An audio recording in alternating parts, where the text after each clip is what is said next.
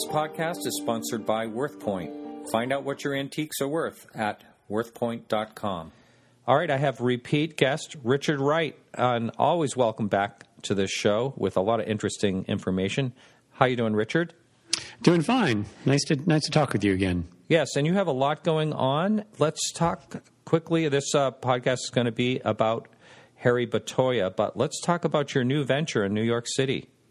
Yes, in November we opened a space in New York in the 980 Madison Avenue building, um, sort of a, a fame, famous building in New York. It's at 76 in Madison. Um, uh, Sotheby's Park, uh, uh, or Parke-Bernet was uh, ran an auction house out of there, and, and then partnered with Sotheby's uh, later on.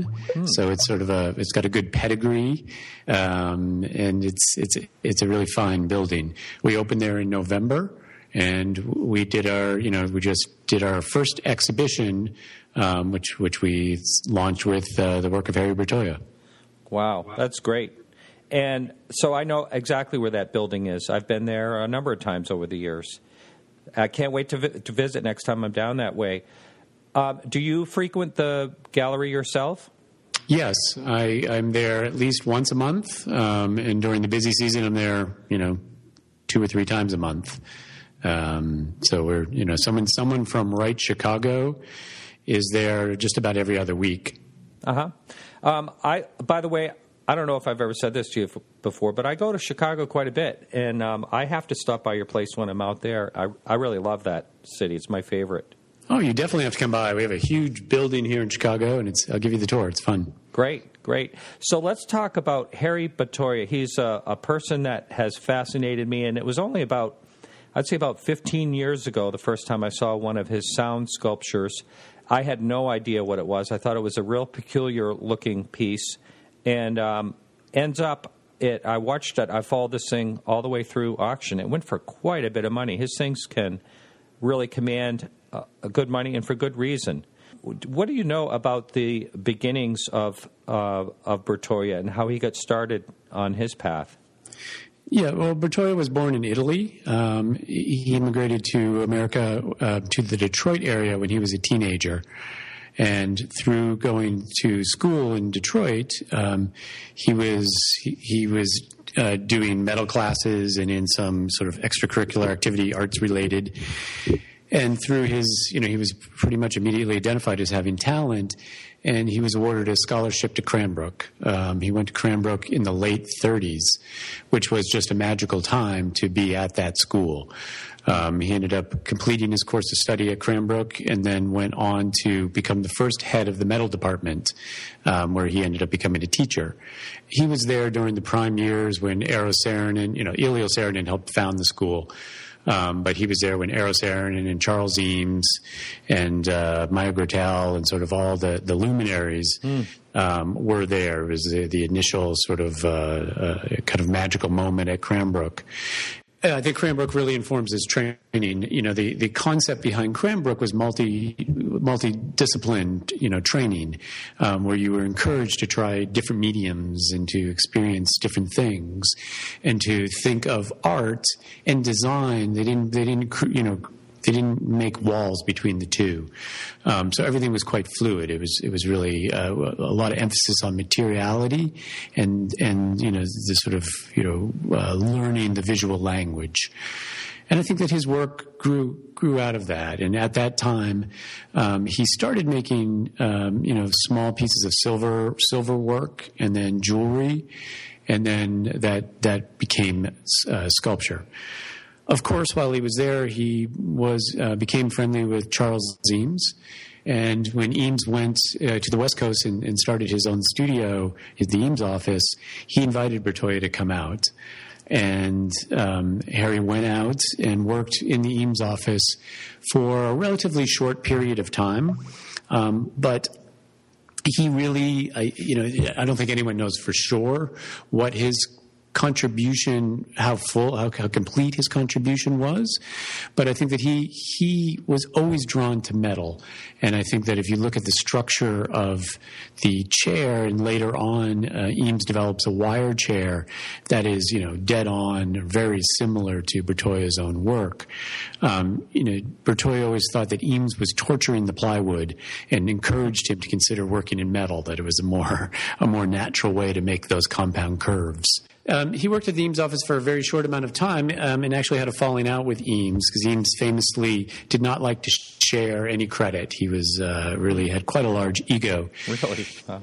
And at that time, um, uh, Bertoia was approached by Hans Knoll and was offered an opportunity to design a line of furniture for Knoll. He decided to take that opportunity and move to Pennsylvania. And he ended up buying property near the Knoll factory in Bally, Pennsylvania. And he was to spend the rest of his life there. Bertoia designed one line of furniture in 1951, um, his famous wire furniture, which includes the diamond chair, um, a side chair, um, and lounge seating. Um, went on. It's been in, in continuous production ever since. Right. Um, yeah. Incredibly successful design. Um, and it was, you know, really, as I said, it was his only true design, you know, uh, uh, effort. He didn't go back to design. He really thought of himself and was a sculptor but the um, income from the success of the chairs allowed him to focus solely on his art for the rest of his life. Um, he was a very humble man. He really liked to make. He liked to work. He was, you know, not about self promotion. He was about making the work. Now, I and, understand that he never signed anything, or he rarely did. He, ne- to my knowledge, he never signed anything. Hmm. Um, you know, uh, there's uh, I, I, think again to me it speaks to his his um, kind of a, a, very small ego. I mean, I think he felt that his work was easy to identify, which I believe it is. Um, it stands, you know, it's distinctive. It stands out and stands for itself. And he didn't he didn't he didn't sign it. He didn't make a big a big mark. Um, never really did. But through his connections in the design world, he started to show his sculptures through the Knoll showrooms. Um, but then he also started to do architectural commissions, and they form a very important part of his of his output throughout his life. Um, and he gets some pretty significant uh, commissions right off the bat. Um, very early on, he does um, the, the uh, Chase Manhattan Bank on um, in Park Avenue in New York, uh, and does a fantastic multi-panel screen of of, of gilt metal.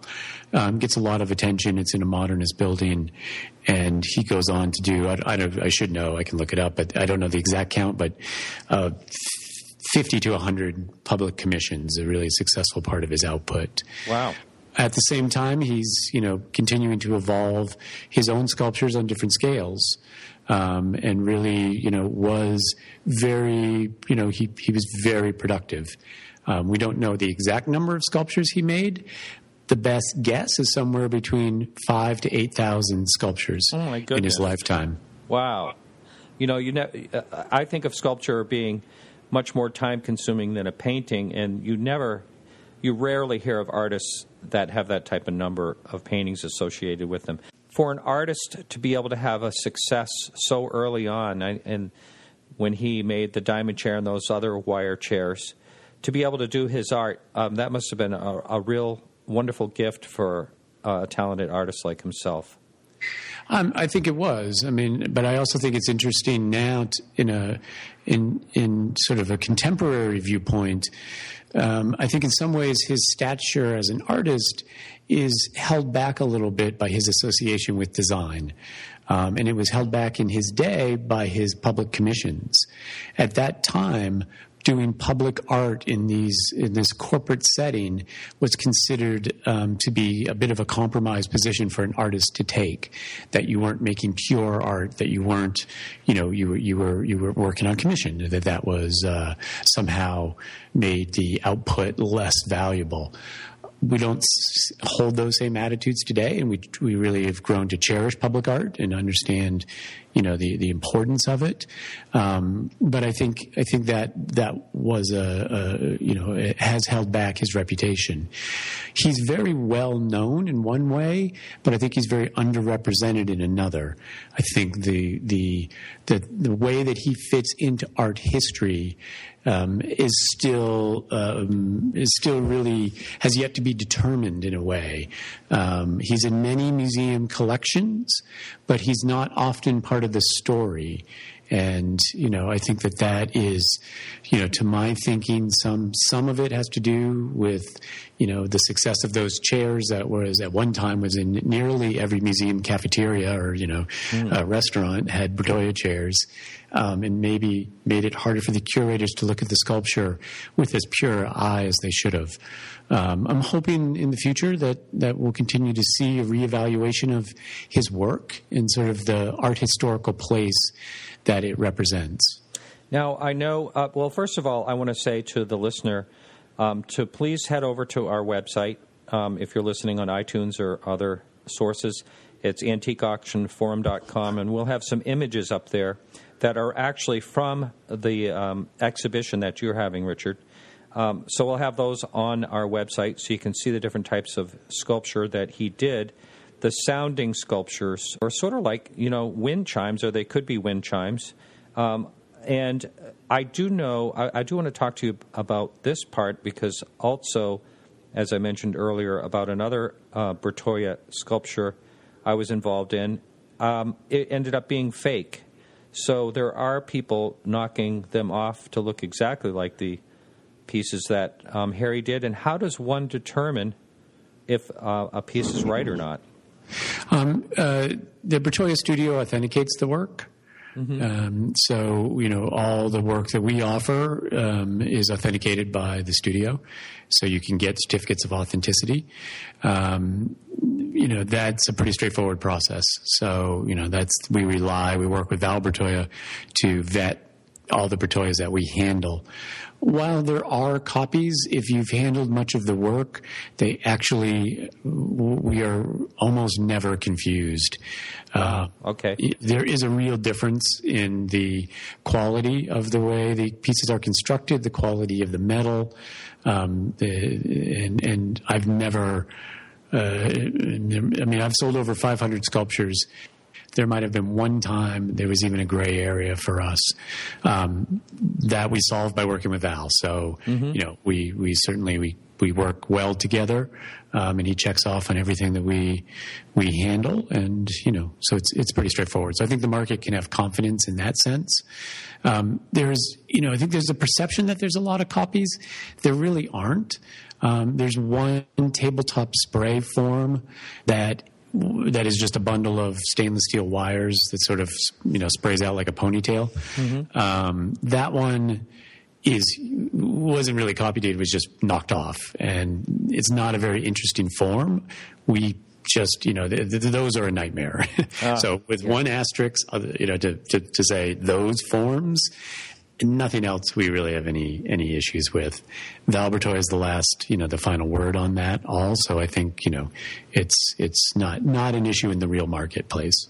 Now, I um, got to handle a really cool piece, um, and I just remembered it now as we're talking. I know that he didn't do a lot of the wire work um, at that time, but it was actually a wire um, sculpture. It was a bulbous thing that actually hung from the ceiling and we had that checked out, and it was uh, definitely his work, and it sold pretty well. Oh, that's great. Was it a cloud form? It was. It, it, was some type of globular thing. It was very unusual. Okay. And um, I had never seen one before or after, but um, it was uh, it was given the, the green light. Hmm. Yeah, sounds great. I, lo- I love the early wire pieces. Yeah, yeah, and now the family is still actively involved in the estate. Yes, Val Bertoia has maintained the the um, home and studio. Um, uh, it, later, in his career, Harry you know came upon the sounding sculptures. That's his last major development. Um, he doesn't make sounding sculptures until the '60s, and he ends up spending the rest of his life pretty much doing sounding sculptures.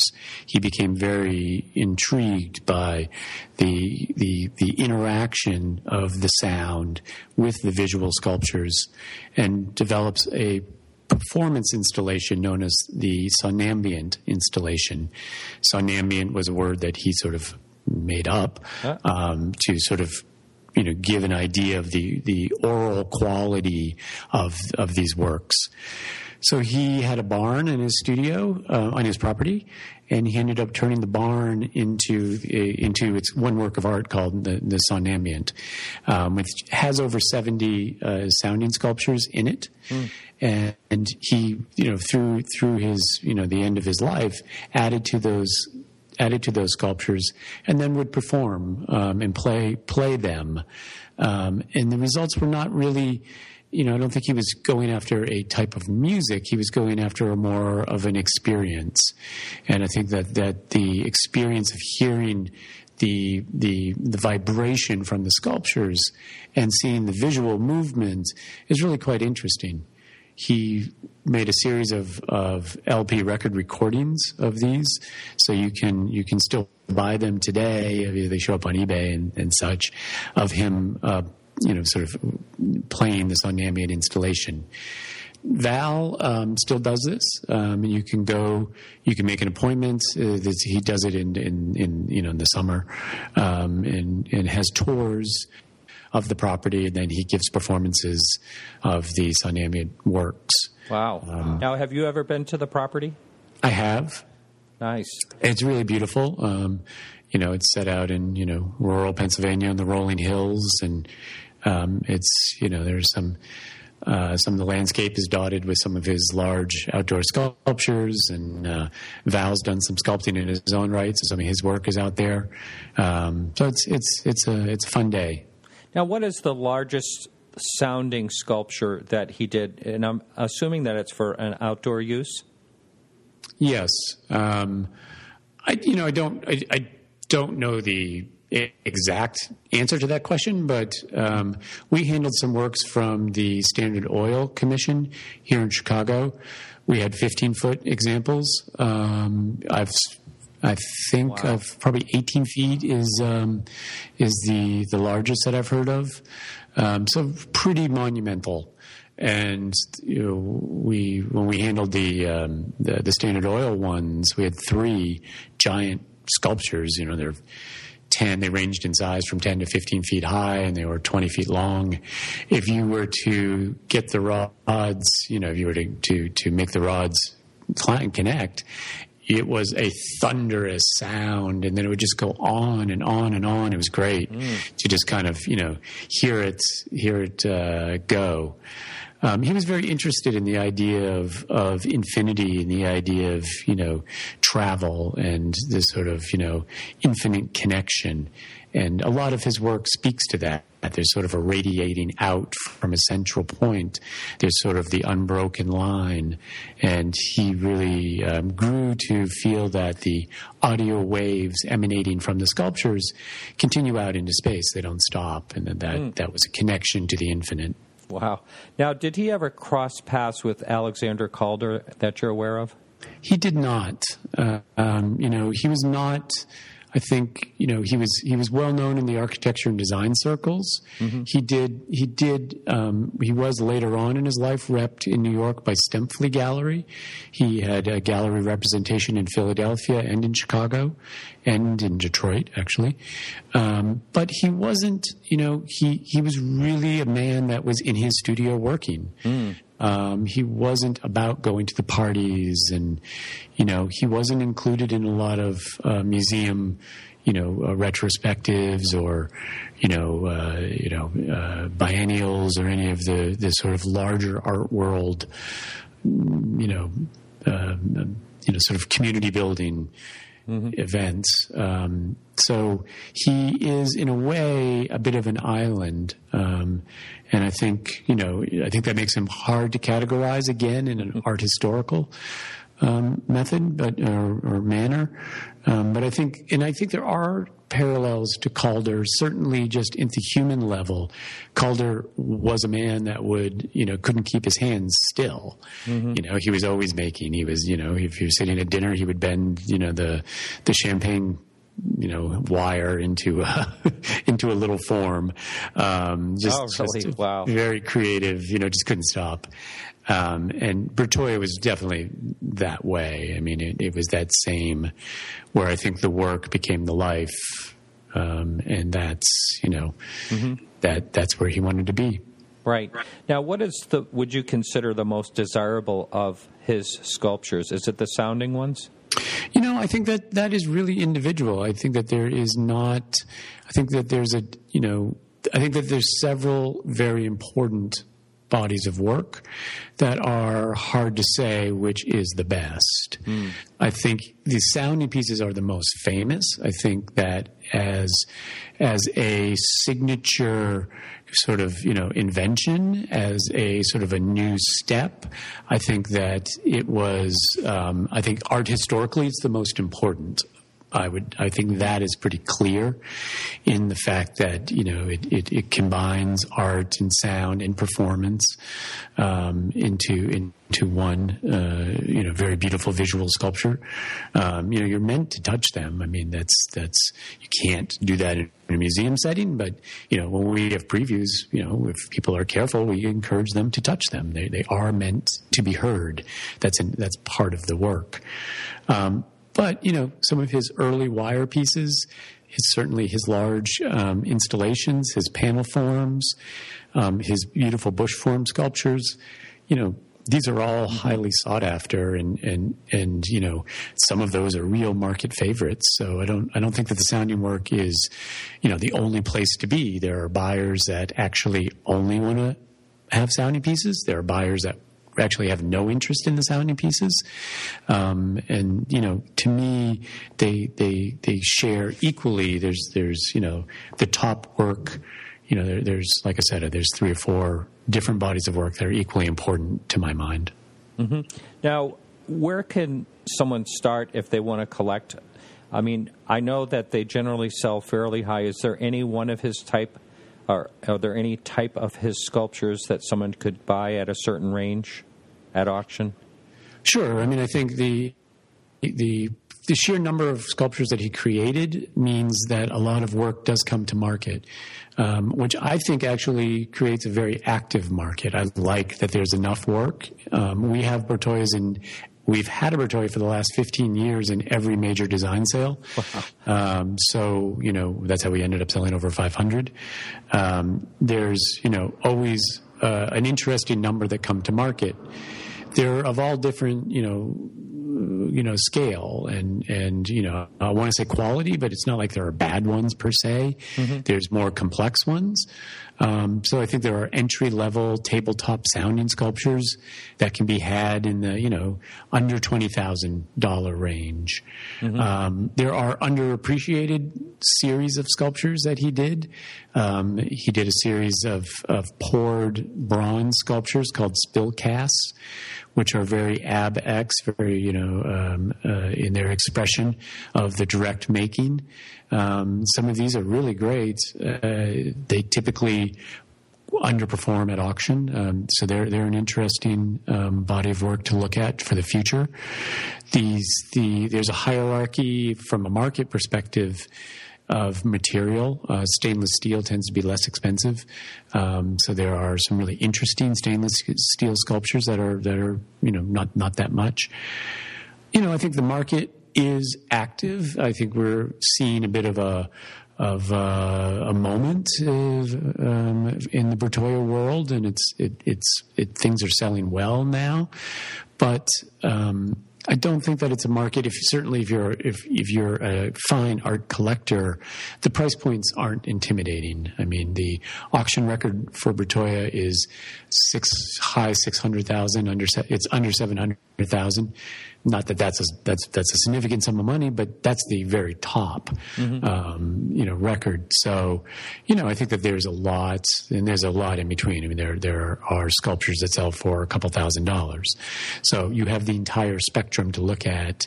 You have a lot of work that's approachable, and I think you have a lot of room to see the work appreciate, which is you know always a nice thought as well. What was that record piece? Um, I, I, think the current record it's it's traded back and forth. I think Christie's has the current record now, um, or maybe no, actually uh, Phillips um, had it. Mm-hmm. Um, it's uh, for a wire form for a, a kind of a golden. Uh, gilt, very fine wires that formed um, a very big screen. Um, uh, really quite a beautiful piece.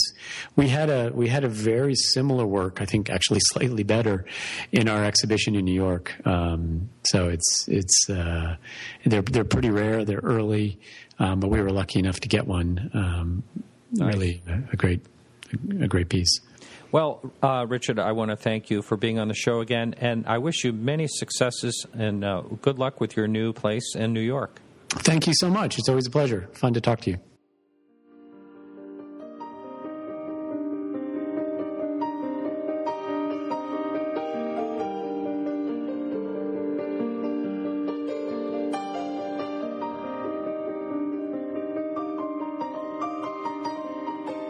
This podcast is sponsored by WorthPoint. Find out what your antiques are worth at worthpoint.com.